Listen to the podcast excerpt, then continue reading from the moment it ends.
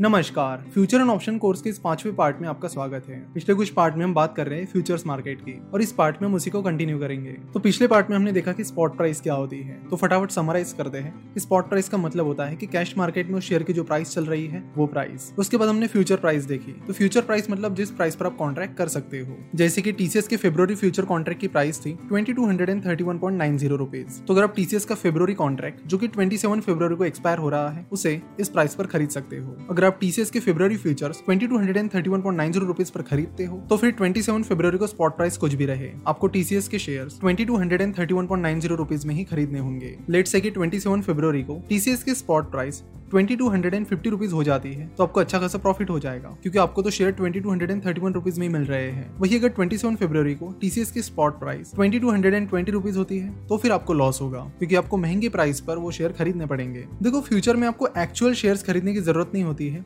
यहाँ पर सेटलमेंट की जाती है, कैश सेटलमेंट। इसके साथ ही हम लॉट साइज को भी समझ लेते हैं। ये लॉट साइज क्या होती है? जैसे कि हम कैश मार्केट में देखते हैं, हम टीसीएस के 1 शेयर 2 शेयर 5 शेयर जितने शेयर चाहे खरीद सकते हैं, लेकिन फ्यूचर्स में ऐसा नहीं होता है। फ्यूचर कॉन्ट्रैक्ट आपको लॉट में मिलते हैं। हर शेयर की लॉट साइज डिसाइडेड होती है, स्टॉक एक्सचेंज ने वो डिसाइड की है। तो टीसीएस की लॉट साइज है 250 शेयर। सो अगर आप टीसीएस के फ्यूचर कॉन्ट्रैक्ट का 1 लॉट लेते हो तो उसमें आपको 250 शेयर मिलेंगे। अगर आपको उससे ज्यादा शेयर खरीदने हैं तो 250 के मल्टीपल में आप खरीद सकते हो, जैसे कि 250, 2 लॉट खरीदोगे तो 500 शेयर्स आ जाएंगे, 3 खरीदोगे तो 750 एटसेट्रा। तो मान लेते कि आपने 1 लॉट खरीद लिया है, वो भी 2231.90 रुपीज पर। अब एक्सपायरी के दिन यानी 27 फरवरी को स्पॉट प्राइस निकल कर आती है 2235 रुपए। तो ये डील आपके फायदे की हुई, क्योंकि जो स्पॉट प्राइस है वो आपके फ्यूचर प्राइस से ज्यादा है। तो 2235 और 2291.90 इसके बीच का जो डिफरेंस है यानी 3.10 वो आपके 1 शेयर के पीछे का प्रॉफिट होगा। तो इस तरह 250 शेयर्स पर आपको 775 रुपीज का प्रॉफिट होगा।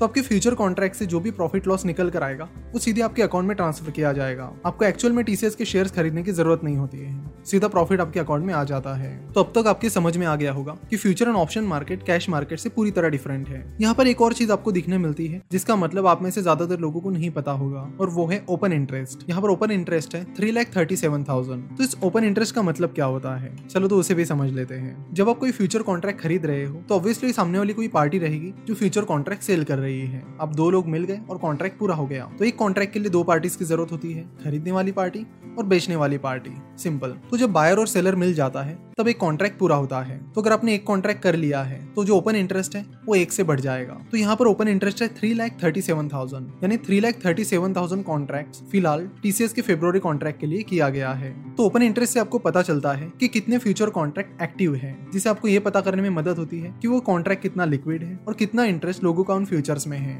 अगर किसी स्टॉक के फ्यूचर का ओपन इंटरेस्ट बहुत ही ज्यादा कम है तो हमें बताता है कि स्टॉक के फ्यूचर्स में लिक्विडिटी का इशू चल रहा है। अगर ओपन इंटरेस्ट बहुत कम है तो आपको स्टॉक के फ्यूचर्स खरीदने बेचने में थोड़ी डिफिकल्टी जाती है, यानी प्राइस फ्लक्चुएशन उसमें थोड़े ज्यादा होते हैं। वही अगर ओपन इंटरेस्ट ज्यादा है तो हमें बताता है कि उस स्टॉक के फ्यूचर्स में अच्छी खासी लिक्विडिटी है, आप बड़े आसानी से उस स्टॉक के फ्यूचर्स बाय और सेल कर सकते हो। अगर आप इन फीचर्स के एप्लीकेशन देखोगे यानी देखोगे कि इनको किन चीजों के लिए यूज किया जाता है तो वो अलग अलग है। इनके कई सारे प्रैक्टिकल यूज है, इनको हेजिंग के लिए यूज किया जाता है, इनको शॉर्ट सेलिंग के लिए भी यूज किया जाता है। तो सबसे पहले बात करते हैं शॉर्ट सेलिंग की। शॉर्ट सेलिंग का सिंपल सा मतलब होता है कि पहले स्टॉक को बेचना और फिर उसे खरीदना। उससे पहले समझते हैं कि शॉर्ट सेलिंग किस चीज के लिए यूज की जाती है। जनरली हम शेयर बाय करते हैं जब हमें लगता है कि ये कंपनी आगे चलकर ग्रोथ दिखा सकती है और इसके शेयर प्राइस आगे चलकर बढ़ सकती है। लेकिन अगर आपको लगता है कि कोई कंपनी बहुत खराब परफॉर्म कर रही है या किसी कंपनी को बड़े इश्यूज आने वाले टाइम में जिसकी वजह से उसकी शेयर प्राइस गिर सकती है, तो उस टाइम आप क्या करोगे? उस टाइम आप शॉर्ट सेलिंग करोगे। तो जब भी ट्रेडर्स और इन्वेस्टर्स को लगता है कि किसी स्टॉक की प्राइस आने वाले टाइम में लगातार गिरने वाली है तो वो उस स्टॉक में शॉर्ट सेलिंग करते हैं। अगर कैश मार्केट की बात की जाए तो अगर आपको कैश मार्केट में शॉर्ट सेलिंग करनी है तो आप सिर्फ 1 दिन के लिए कर सकते हो, यानी इंट्राडे में आप शॉर्ट सेलिंग कर सकते हो।